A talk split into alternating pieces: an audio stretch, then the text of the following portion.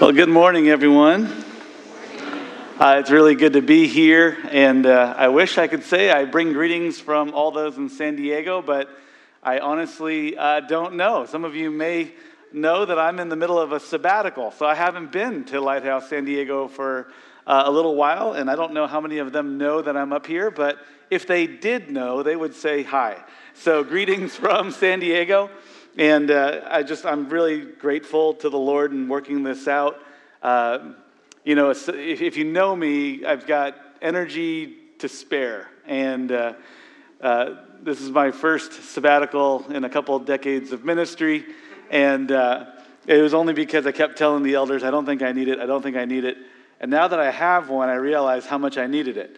And so I'm really grateful, uh, and also the fact that it frees up our family to be able to come up and minister to you and to be with you.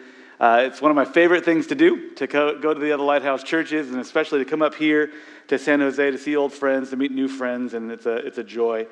And uh, just uh, really thankful for Mark and Julie uh, for their hospitality, their generosity, and their, uh, their friendship. It, it is something I just praise God for uh, again and again.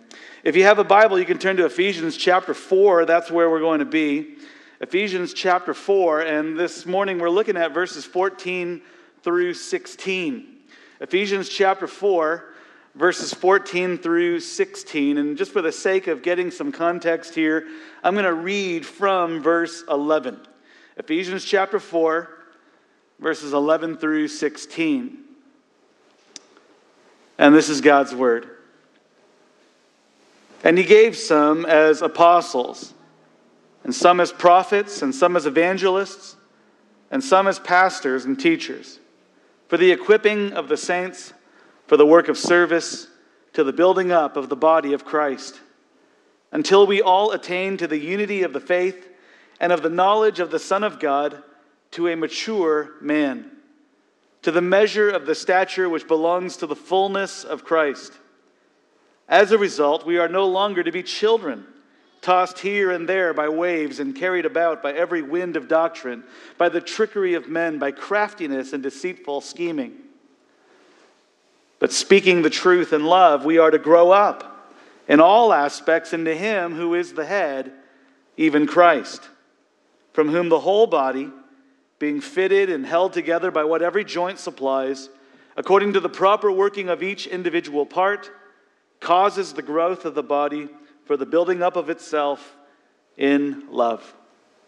Let's pray and ask God to help us as we open up His Word together. Gracious God, we're so thankful for this time, and I'm grateful for this body. Lord, for this ministry here in San Jose and the impact that they've had on this community and the encouragement that uh, Mark and the leaders here have been uh, to the precious saints who are here. I pray, Father, that you would bless our time as we open up your word. And God, we confess our dependence, our neediness upon you. Lord, we need you if we're going to understand your word. And so we pray that you would instruct us, that your spirit would open our hearts to hear your truth. And Lord, if there's any need of change, that you would help produce that change in us, that we might think your thoughts and walk your ways and thereby grow in grace. Lord, I pray, Father, that you would accomplish all that you would here this morning in us, as we are your people and you are our God. We pray this in Jesus' name. Amen. Just out of curiosity, do we have anyone here who's had a baby in the last year? Anyone? Any baby, new baby? Put them up high. Okay, great. Uh, I'm, I'm, they're usually in the back right? and uh, I, I, really do uh, praise God for, for that and for you. Uh, some of you may know, or maybe you don't, that uh, that is my favorite stage. Like, one of my favorite things to do as a pastor is to go and visit couples at the hospital and meet babies, newborn babies. It's my favorite stage of having kids. And now that my three are a little bit older, I am sorely missing that phase. I, I love holding newborns and uh, I love meeting uh, new babies. I don't know if, if you're in that camp, uh, but one of the reasons I love babies, I love that stage, even as a parent, I can deal with the explosive diapers and I can deal with the spit up and all of that. But one of the great reasons I love that stage is that that baby can't go anywhere, right? Like you plop that thing down and you could like walk away and come back and that baby is still there right? It's not like a toddler that you constantly have to have eyes on them and keep, keep, keep watch over them and make sure they're not getting themselves in trouble. With a baby, you can just plop them down and walk away and do your thing and come back, and it's very convenient. It's wonderful. But one of the things that you expect as a baby is born is that you would expect some development, right? That over time, you would expect that baby to grow. That growth is a goal. And I remember with our three going to the doctor's visits and the checkups and stuff, and they wanted to make sure that with time there was a certain amount of development. You know, are they talking yet? Are they walking yet? Can they identify certain shapes yet? How is their hearing? How is their vision? Are things developing the way that they ought to develop. And if things are not developing the way that they ought to develop, if you're not seeing those milestones along the way that you would expect to see, then understandably there would be a bit of concern. Well, it's no different when we talk about our spiritual lives. That when we are saved by the grace of God, in a lot of ways, spiritually speaking, we are kind of like infants. But what you would expect to see over time is growth. You would want to see development. You want to see certain milestones along the way. What does that growth look like? And here in Ephesians chapter 4, the Apostle Paul addressing the church at Ephesus is focusing in on this theme of maturation. What does that growth look like? And in verses 11 through 13, he talks about the means for that growth. How does God bring that growth along? Well, He does so by gifting to the church spiritual leaders that will communicate to the church the Word of God, that by it we might grow with respect to our salvation. But in verses 14 through 16, he then identifies what does that growth look like? What are those milestones that we ought to see in our spiritual development? And if we don't see those things, should we not be concerned? And so, if you're taking notes this morning, we're going to be looking at two benefits. Two benefits to spiritual maturation. Two benefits to spiritual maturation. What is the look of spiritual maturity? What are the things that we want to see in our lives? What does that development look like? So that if we see it, we can be encouraged, and if we don't see it, then we ought to be concerned and work hard at it in dependence on the Lord. Two benefits to spiritual maturity. And the first we see in verse 14 that the first benefit is that you grow up from naivety. You grow up from naivety.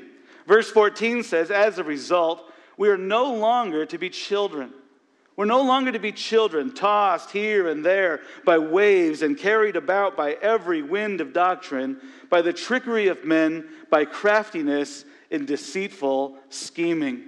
The Apostle Paul communicates to the Ephesians that they were no longer to be children. The Greek word there, nepios, is literally a word that describes infants or, or very young children. It's a word that could describe a, a, a person uh, from birth all the way to kind of like puberty. This is a young child. This is a naive child. This is a dependent child. And, and when it comes to our thinking, we are no longer to be children. As I was thinking about this verse, it got me thinking, you know, we have kids here, right? How many kids do we have here? I heard that the kids are going to be here. Kids, if you're here, can you raise your hand?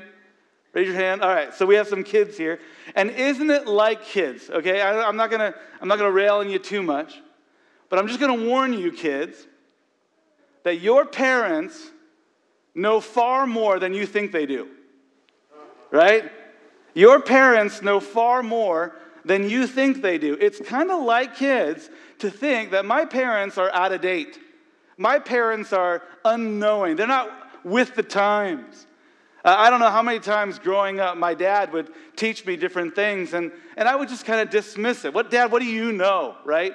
And then I would talk to like my friends, and they would tell me the same thing, and I would listen to them, right? Or I would listen to my Sunday school teachers, I would listen to my, my pastors, but I wouldn't listen to my parents, because what do my parents know? And what's shocking to me as a parent, now that I'm a dad, it's, it's kind of freaky how much I sound like my dad, even sometimes with the broken English. It, it's hilarious. You know, those legacies that were passed down and the, the, the, the teachings that were passed down. You know, I, I remember my dad would always talk about accidents. You know, you don't want to, but it happens. And I'm like, what does that even mean? Right? But now I say it myself and I'm like, whoa, that's weird, right? I remember my dad always telling us to slow down when we eat our food, chew your food, enjoy your food, because once you swallow it, it's poop, right? And so I'm like, I don't know why that stuck, but it stuck. And, and now I can pass these things down to my kids, and they can gain from the wisdom of my father. Kids are naive, kids are unknowing. I was about maybe 16 years old when I got my first uh, credit card.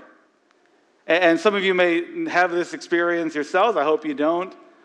But I must have been the luckiest person on the planet when I got my first credit card because I got a phone call from someone who told me that I won a sweepstakes. And I thought, oh my goodness, of all the people in all the planet, they chose me. And I won a free trip, and I won all these different prizes, and all they needed was my credit card number because they said, we can give you the prize, but we do need to charge you for the tax. And I was like, that's incredible. I'm happy to pay this, right? and so I gave them all my information. They charged the card, and shocking, right? I didn't win anything. Uh, I told my parents, and, and they were a bit sympathetic and said, You know what? You're young, you don't know, but these things happen all the time. And I had to call the credit card company and explain to the credit card company what had happened. And the lady on the other side uh, treated me like I was the stupidest person on the planet. Like, how would you fall for that? Of course, that's a scam. Of course, that's a scam. But I didn't know. I was young, I was naive, I was unknowing in my thinking. What was necessary was maturation, right? If I had just consulted my parents, they could have warned me of that danger. It's one thing to be uh, spiritually unknowing at the point of your conversion. It's one thing to be naive, you know, in the infantile stages of your salvation. But obviously, as you grow, as time progresses, you would want to see maturation. The assumption is that you would develop, spiritually speaking. That's what the Apostle Paul is talking about here. And one of the benefits to that maturation is that you no longer live in that naivety. You're no longer tossed back and forth by every wind and every wave of doctrine. The language that he uses in verse 14 is like a ship at sea during a storm that's raging and it lacks an anchor. You know, one wave comes and throws them one direction, another wave comes, throws it another direction. It's the language of maturation. And the idea here is that the winds and the waves come at random from every different direction. It's every wind, it's every wave. Spiritual infants haven't progressed from elementary basic doctrines to grow in understanding and to deepen their theology. It's similar to what Paul had said to the Corinthians in 1 Corinthians chapter 3 and verse 2 where he says I gave you milk to drink and not solid food for you were not yet able to receive it indeed even now you're not able I mean how demeaning would that be for me? Like if we went out to, you know, classy joint, McDonald's, right? If we went out to, to grab a meal together, you know, my, my, my son now is at the level of like double doubles at In and Out. And I'm like, that is crazy, right? Graduating from the Happy Meal. But what if we went to McDonald's and, and I just assumed, I ordered for you. You know, he wants the cheese, cheeseburger Happy Meal with the 2% milk and apple slices. I mean, that would be just so sad. We want to see development. We want to see maturation. And just like it would be weird, right? If I was up here standing in a diaper and spitting up and unable to talk, I mean, if that was the state that I was in, then you would rightfully assume that something was seriously wrong. If I was a baby, totally normal. But as a full grown adult, you would expect that development. You would expect that maturation. You would expect me to be able to swallow solid food and no longer be dependent upon my mother's milk. Paul, talking to the Corinthians, says, I can't even give you solid food. And the assumption there is you should be able to, to digest that. But I gave you milk to drink.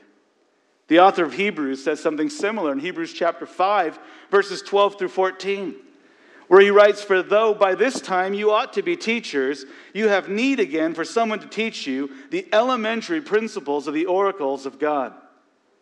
And you've come to need milk and not solid food. For everyone who partakes only of milk is not accustomed to the word of righteousness, for he is an infant.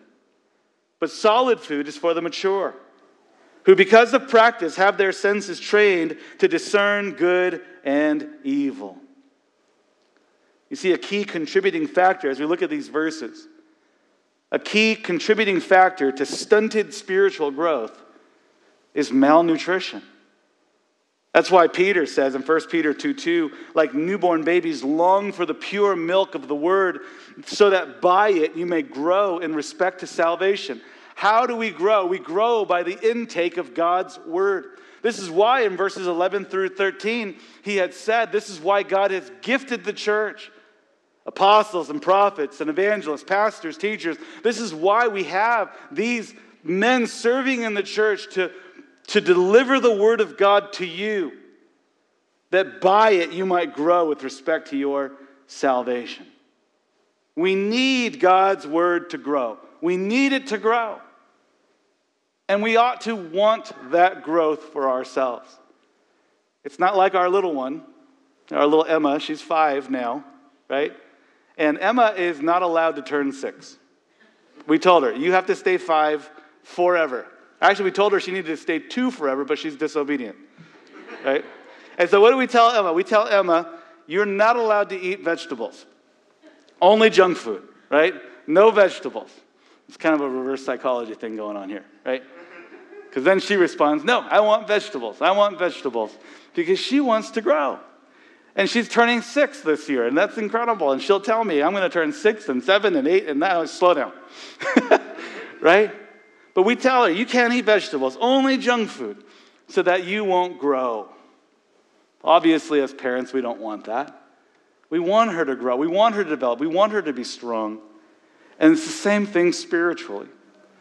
We want that growth in our lives, we want to develop. Because consider these sad tendencies of spiritual immaturity a stunted spiritual growth, a, a spiritual uh, retardation.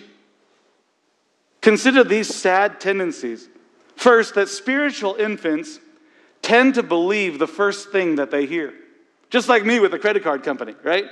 Spiritual infants tend to believe simply the first thing that they hear.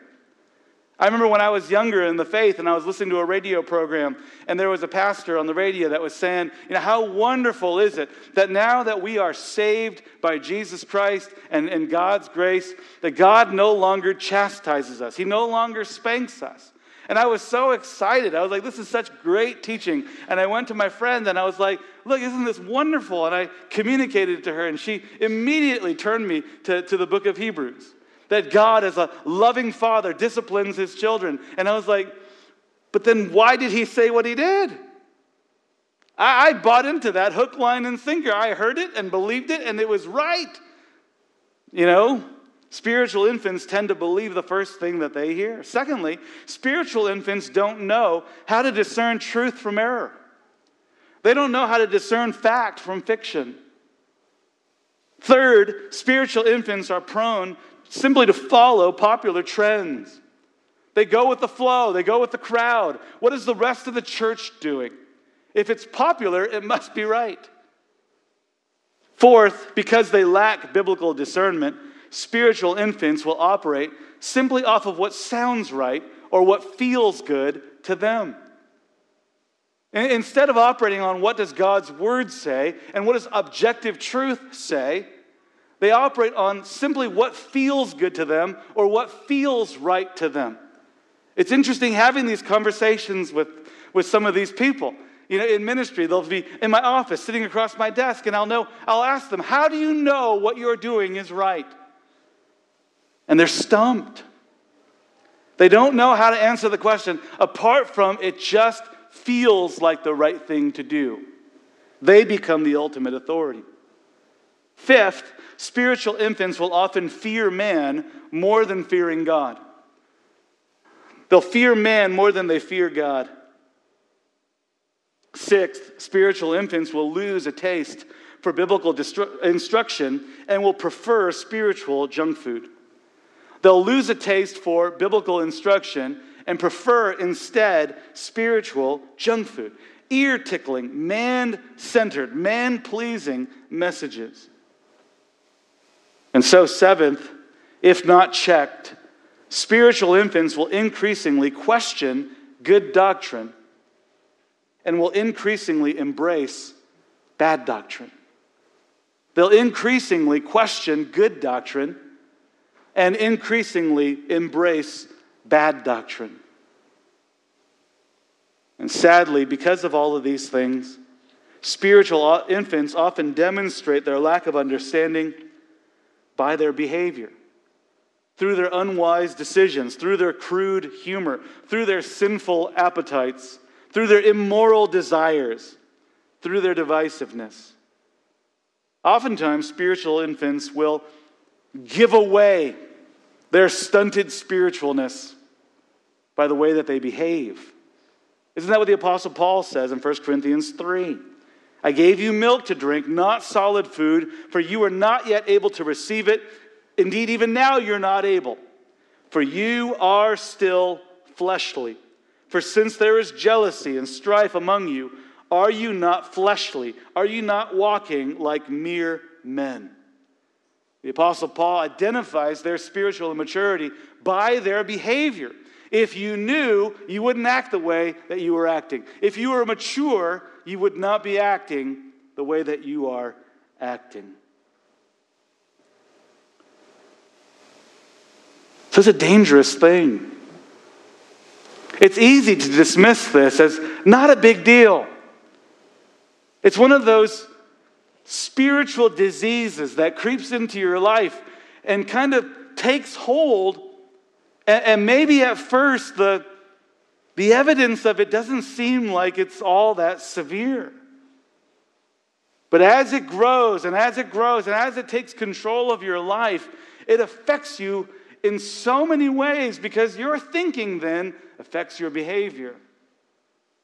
And instead of trusting the Lord, instead of trusting His Word, you trust your own intuition, your own wisdom, your own feelings. You go with your gut. And it can lead to spiritual ruin. This is why the Apostle Paul had a singular focus to his ministry. 1 Corinthians 2 2 For I determined to know nothing among you except Jesus Christ and Him crucified. I determined to know nothing among you except Jesus Christ and Him crucified. And we used to have this uh, online newsletter kind of thing. We called it the Beacon. And uh, I don't know. I just, I know I'm a pastor and I probably shouldn't admit this to you, but I'm just going to let you know. I hate writing. I, I, really do. It's like my, one of my least favorite disciplines. I just don't like writing. And so the editor of the Beacon would contact me and ask me for my articles that were due. And I just like, it was like pulling teeth. It was like pulling teeth. I'm like, I wanted a ghostwriter. Just write it for me, you know, and I'll just sign it at the bottom. It sounds like me, uh, uh, you know, and it'll be it'll be good. I, I and one of the things that I remember was the pressure. Because when, once you put something online, the world can read it. And so it wasn't just that I had to turn in articles, but these articles needed to be good. They needed to be worth reading, right? And I remember talking to the editor and telling him, I just can't think of new things to write. And I'll never forget his response. Then talk about the old things. Because that's what we need to hear. We need to hear the old truths. We need to hear good, sound theology that has survived the test of time. That's what we need to hear. They don't need new and novel, they need old truths, they need sound truths. Go back to what you know is truth, simple truths that the church needs to hear. And that really helped me. Because it seems like today in the church, there's a new movement every single day. It seems like there's, like as a pastor, it's impossible to keep up, right? It's impossible to keep up with every trend and every movement. You know, a word that gets thrown around today is deconstruction, right? Don't, don't just chase after the faith of your fathers. And before that, it was the woke movement or progressive Christianity or church growth movement or the emergent church or the new perspective on Paul or open theism. I mean, there's no end to it.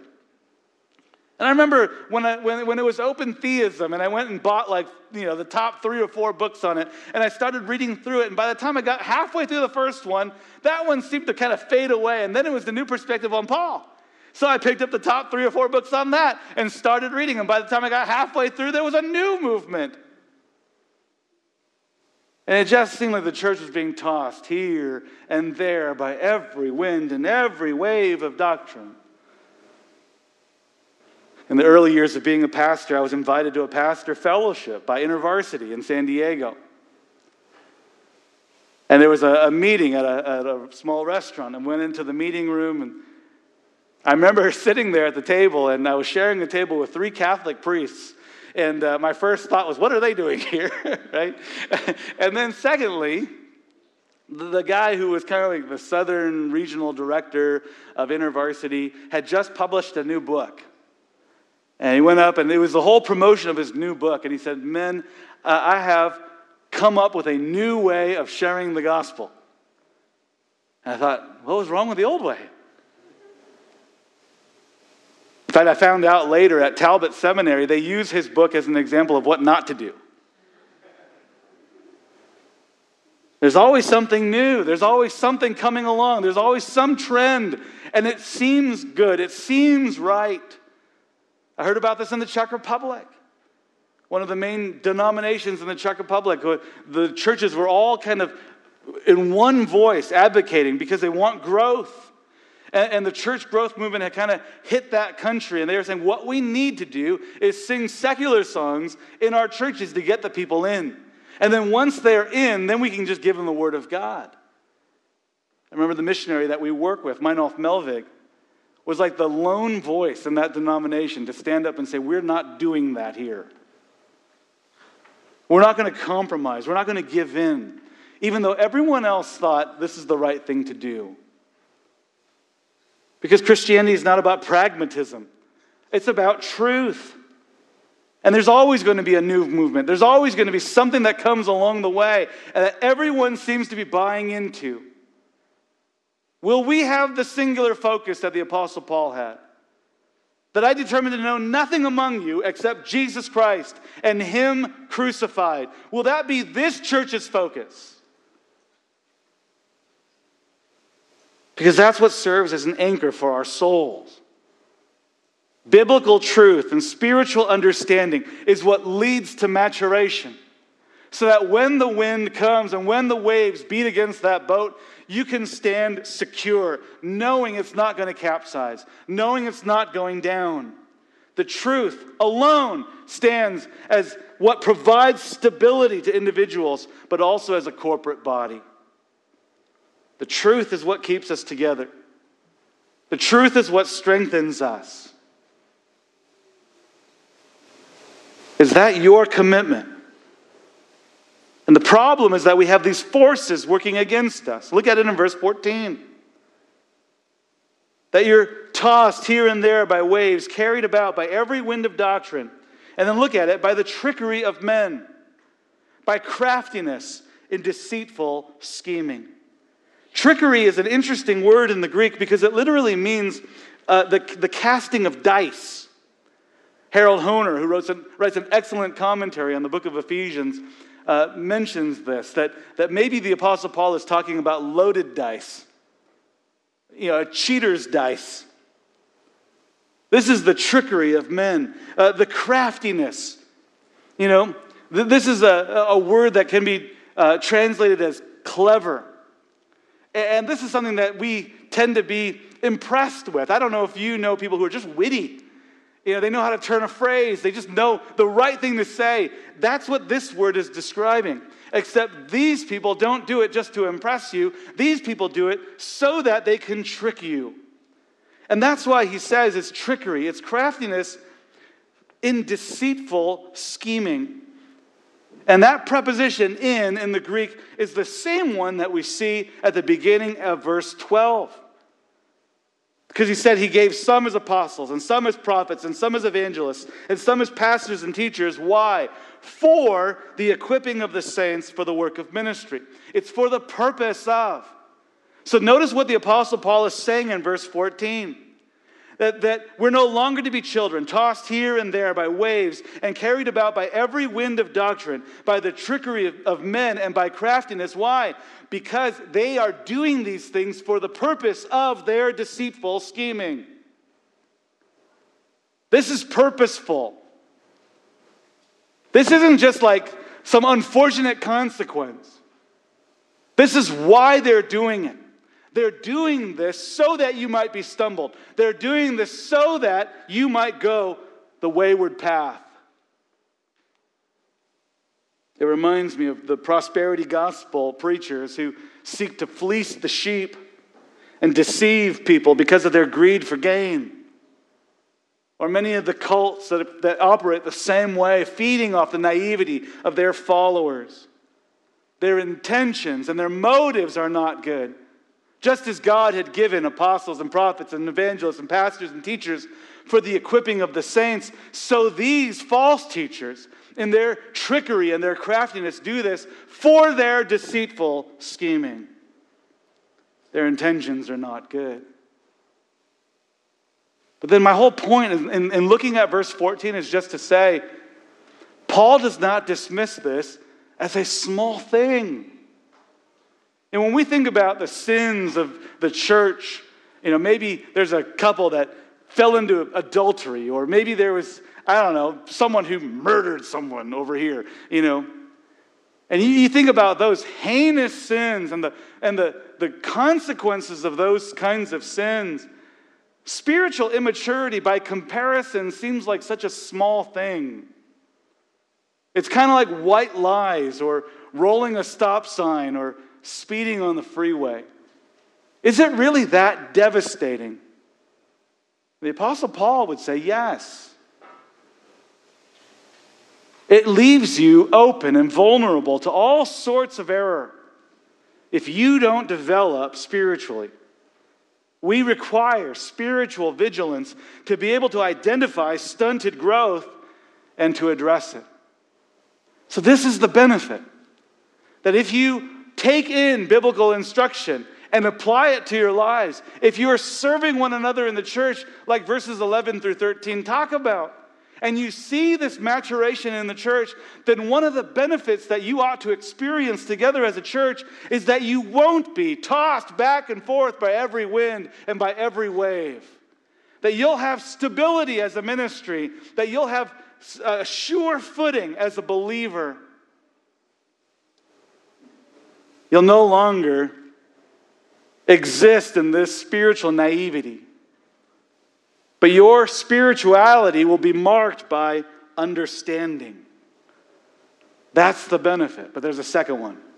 Not only, verse 14, that you'll, you know, no longer be spiritually naive, but the second benefit we see in verses 15 and 16 that you will grow up to Christ likeness. You'll grow up to Christ likeness. It says in verse 15, but speaking the truth in love, we are to grow up in all aspects into Him who is the head, even Christ, from whom the whole body, being fitted and held together by what every joint supplies, according to the proper working of each individual part, causes the growth of the body for the building up of itself in love. That's a whole mouthful. So let's just break this down. Verse 15 says, Speaking the truth in love, we are to grow up in all aspects into Him. And that, that, we, we got to pause there. The goal is Christ. The goal is that we grow up into Him, that we grow up into Christ. And notice he says that we do this in all aspects, we do this in every way. This, this affects our thinking. That if I am in Christ and if I am growing in all aspects into Christ, then what I ought to see is not me just thinking my own thoughts and, and, and, and believing what I think is right in my own understanding, but yielding to His thoughts, giving myself to, to His instruction, and saying, God, what you think is how I want to think. It involves our speaking. That I'm not just going to go about saying the things that I want to say. God, what are the words that you want me to say? It involves our turning from sin. It involves how we serve together in the church. It involves our relationships and our friendships and our dating. It involves our working and, and employment. It involves our familying and how we exist as husbands and wives and as sons and daughters. In other words, when we are growing up in all aspects into Christ, there is no territory in our lives that is off limits.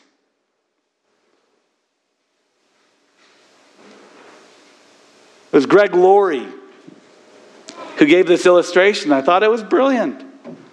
In talking about the effect of the gospel in a person's life and I remember being at a harvest crusade and he shared this. And It was one of those things that stuck with me. That when you get saved, it's like a moving truck comes up into your driveway. And on the side of the truck, it says Father and Son Moving Company. And it's like Christ comes into your home. And of course, you welcome him in, but then he starts to absolutely devastate it. Tears off the art off the wall throws all the furniture into a heap on the driveway. Everything is going out the door. And you're sitting there in shock. No, I've had that lamp for 10 years, and he takes it outside and throws it on the driveway. And once all the furniture is gone, he's still not done. He starts ripping up the carpet. He starts tearing off the wallpaper until there is nothing left. And you're sitting there like, oh no. What just happened? And then he opens the moving van and you start to understand as he brings in the nicest carpet and lays it on your floor and puts up the nicest wallpaper on your walls and the nicest furniture and starts replacing all the things that you had before. It's a wonderful illustration, but so, so often as believers, we think that there's still a junk drawer somewhere in that house that Christ does not have access to. God, you can take everything, just not this. You can touch every aspect of my life, but please don't touch this. You can have everything, just not my health. You can have everything, just not my children. You can have everything, just not my marriage. It doesn't work that way. Jesus is Lord of all. And that's why the Apostle Paul identifies him in verse 15 as the head. He'd done this at least two other times in, in verse, uh, chapter 1, verse 22, and again in chapter 5, verse 23, referring to Jesus Christ as the head, a, a statement of his authority over the church because the head directs the body. It's about yielding your life to Christ. It's that Galatians 2:20 mentality that I no longer live, but Christ lives in me. I live by faith in the Son of God who loved me and gave himself up for me. It's that Philippians 1:21 mentality. That for me to live is Christ. To live is Christ and to die is gain. Why is this? Because listen to the language of verse 16 from whom the whole body, being fitted and held together by what every joint supplies, according to the proper working of each individual part, causes the growth of the body for the building up of itself in love. A couple verses I want you to look at. Flip back to Ephesians chapter 2 and verse 20, ah, verse 19 where the Apostle Paul is talking about the effect of the gospel in the life of the church, and especially in bringing Gentiles and Jews together as one body. And so he says in verse 19, So then, you are no longer strangers and aliens, but you are fellow citizens with the saints and are of God's household, having been built on the foundation of the apostles and prophets, Christ Jesus himself being the cornerstone. And here it is in verse 21 in whom the whole body being fitted together. It's the same word. The whole body being fitted together is growing into a holy temple in the Lord. I don't want to mix metaphors, but Paul does, right? In, in chapter 4, he's talking about the body. In chapter 3, he used the imagery of a building, but the idea is the same. Just as Christ is the head of the body, he is the cornerstone of the building. And whether we're talking about a body or whether we're talking about a building, Christ is the one who fits us together. He's the one who fits us together. It's a similar idea that's communicated in Colossians chapter 2 and verse 19. Colossians 2:19, where it says, "And not holding fast to the head, from whom the entire body, being supplied and held together by the joints and ligaments, grows with the growth which is from God." Which is from God.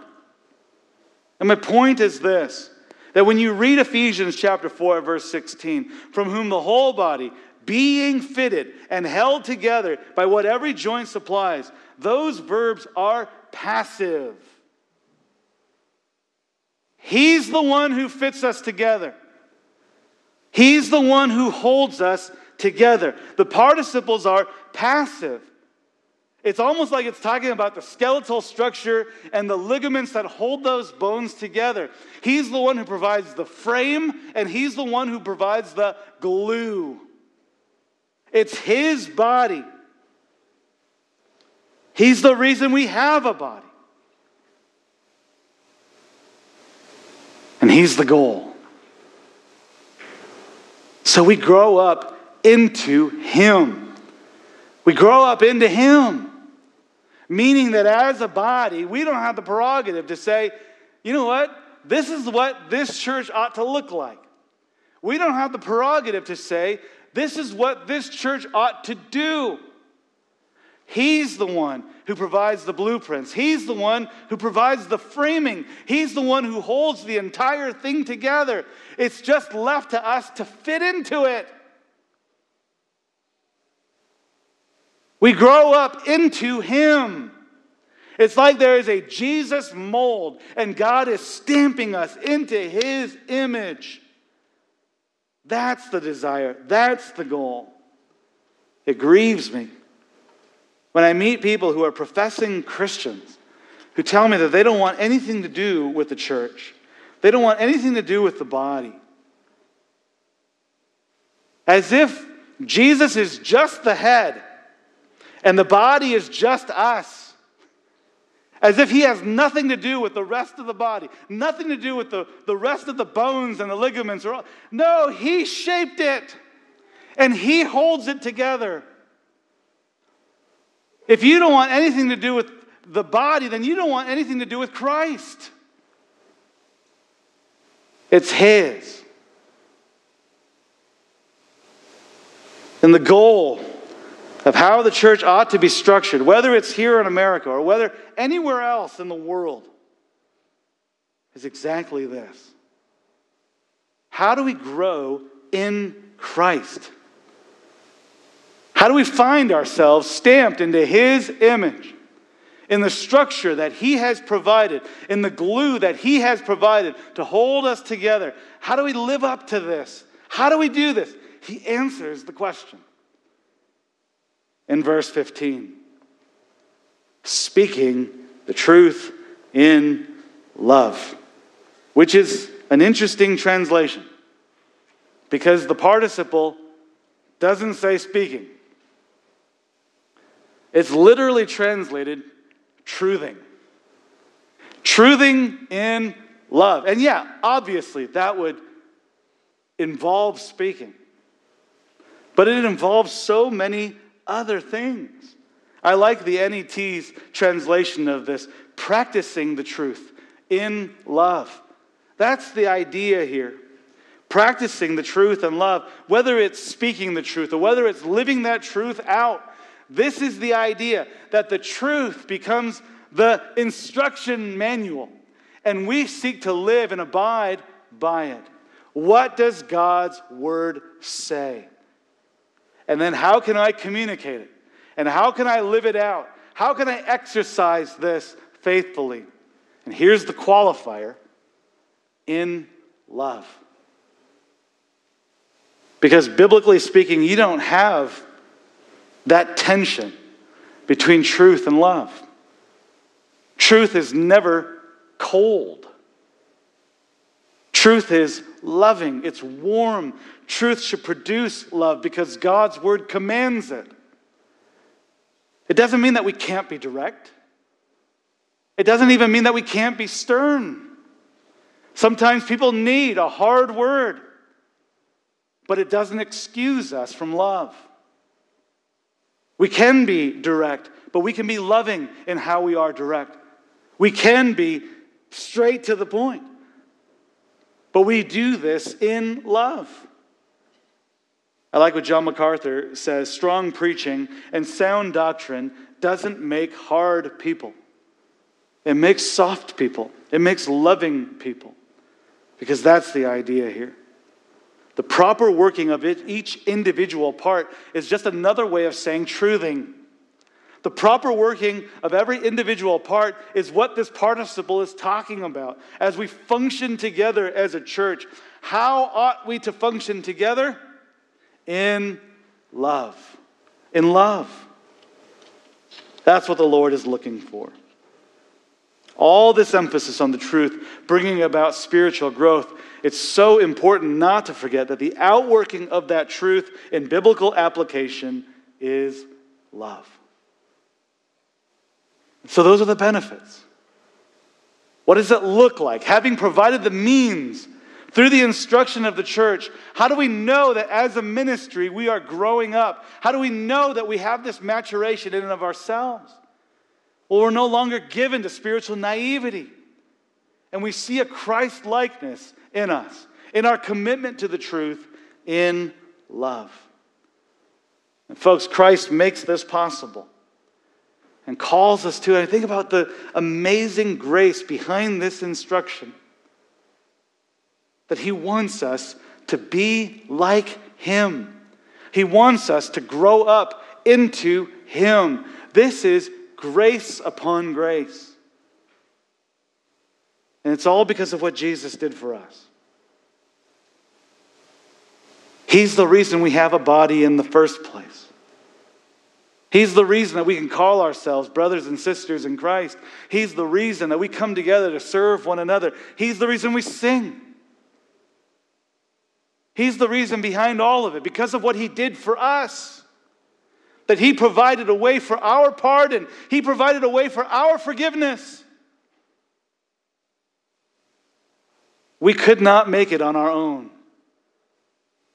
We can't do enough good things to merit heaven. We can't do enough good things to earn our way into God's favor. We needed a Savior, and He came to save us.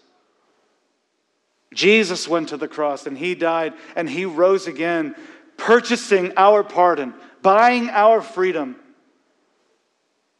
adopting us into His family so that we could be His. All of this for our benefit and for His glory.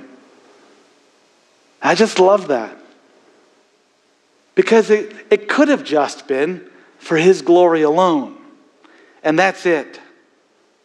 But what I love is that in our pursuit of His glory, there is great benefit for ourselves. He doesn't leave us to fend for ourselves, but provides for us and protects us and cares for us that we might grow into Him. If you're here this morning and you don't know Jesus Christ as your Lord and Savior, It isn't just that we want to save you from eternal condemnation, even though that is absolutely true, but it's also to help open your eyes to see the wonderful things that you are missing without Christ in your life. Because Christianity isn't just about a bunch of do's and don'ts. I know Him, and He resides in me, and I get to grow up into Him and my life has meaning and purpose that it never had before. He's everything to me. He's the goal. And if you don't know Christ, then you need to know him. Because apart from him, yes, there's only wrath and there's only condemnation, but with him, there is forgiveness of sins. With him, there's grace and salvation. And so, would you trust in Jesus for salvation? Would you trust in him as your Lord and Savior? You would have the forgiveness of sins and hope for eternal life. It's only in him and in no other. He's the only way to the Father. Would you trust in him? Let's bow our heads.